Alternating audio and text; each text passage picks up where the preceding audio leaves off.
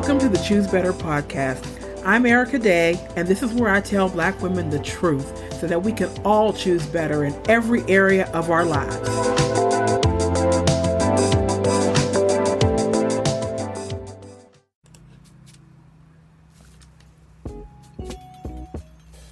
Hey, welcome back to the next part of the Proverbs 31 series. Let's just dive right in and read the passage from the beginning.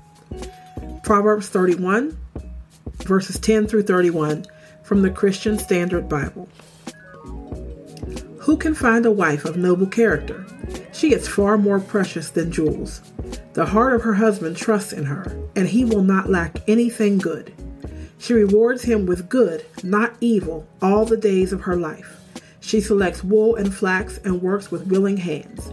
She is like the merchant ships, bringing her food from far away.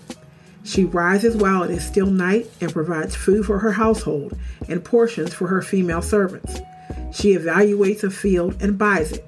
She plants a vineyard with her earnings. She draws on her strength and reveals that her arms are strong. She sees that her profits are good and her lamp never goes out at night.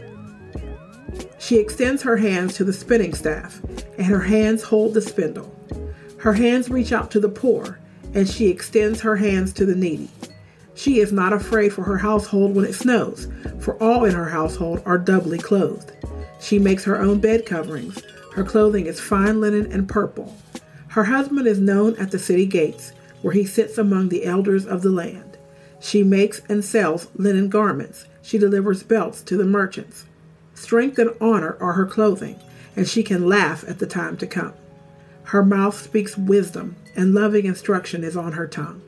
She watches over the activities of her household and is never idle. Her children rise up and call her blessed. Her husband also praises her. Many women have done noble deeds, but you surpass them all. Charm is deceptive and beauty is fleeting, but a woman who fears the Lord will be praised. Give her the reward of her labor, and let her works praise her at the city gates. We're going to tackle four verses in this episode in order to finish the section of the passage that talks about what the Proverbs 31 woman does in her household. Verse 17 She draws on her strength and reveals that her arms are strong. Draws on her strength and revealing that her arms are strong literally means she wraps strength around her like a belt. Now, let's not confuse this with today's strong black woman. The Hebrew word for strength here is ha'il, and it is used to describe a person who has a special skill or ability. This is talking about the woman and her capability to do all that she does. It is not talking about some insane ability to tolerate pain and struggle without relief, help, or reciprocity. It is not about her keeping her mouth shut and taking care of everyone else. It's about her being capable and diligent in making sure her household runs well. This is a powerful woman, which is way different from a physical strength, but we'll talk about that in another episode.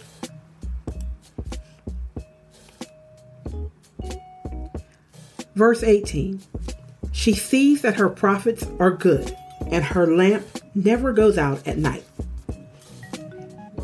This means she keeps a close eye on her business and makes sure that she's making a profit. This ensures the stability of her business and her household. Now, contrary to popular opinion, her lamp never goes out at night does not mean she stays up all night working like a good little worker bee. While researching this, I learned that in a Middle Eastern proverb, saying that someone sleeps in the dark is equated with saying that person has not another penny in the house. In well ordered houses, the lamp burned all night as a sign of life. To not have a lamp burning was a sign of calamity. So she makes sure she makes a profit so that she can afford the oil to keep the lamp going. So here, this household was flourishing through her efforts. Verse 19 She extends her hands to the spinning staff, and her hands hold the spindle. Extending her hands to the spinning staff and holding the spindle simply means she knows how to use the tools and technology available for managing her home. Once again, as we discussed in the last episode, she is not sitting around waiting for servants to attend to her. She does not consider herself too good to work in her own home. In the times when this was written, women spun their own wool and flax for making clothes. That's what she's doing here. Now, verse 20 her hands reach out to the poor, and she extends her hands to the needy. Not only does she take care of her own household, but she pays attention to others around her that have needs. She doesn't just throw money at them. Reaching and extending her hands to the poor and needy means that she uses her work ethic to help those who need it. She uses her abilities in charitable ways. Her work wasn't only done for her household, she also worked to help the poor and needy. Now, if you're feeling like you cannot measure up to this woman, remember what I said in the last episode. This is not about output, but outlook. It is speaking about the heart of this woman. A lot of us can barely take care of our families, so we're thinking, what do you mean give to the poor and needy? I am the poor and needy. But sis, there is always someone worse off than you.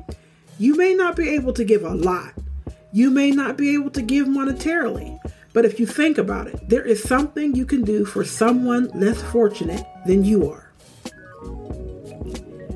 Journals out.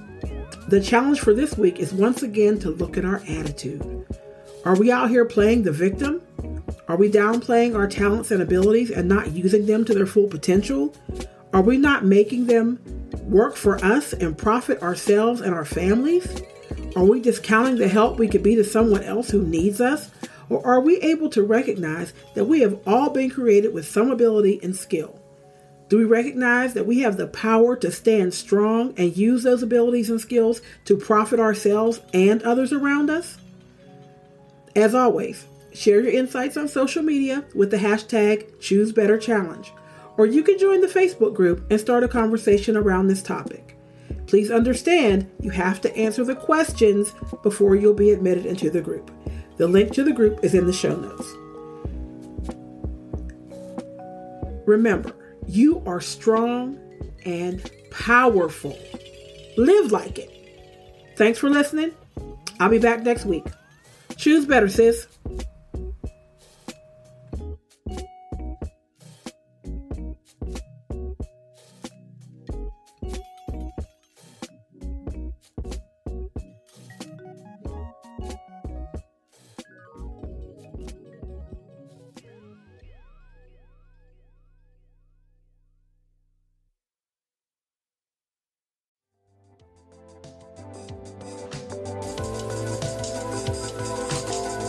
Remember that you can reach out to me via Facebook, search for the Choose Better Podcast page.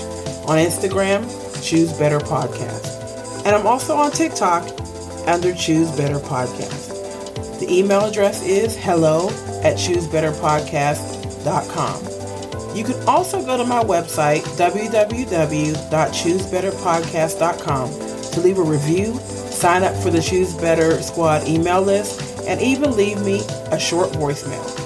That's it for this week. Thanks for listening, and remember choose better, sis.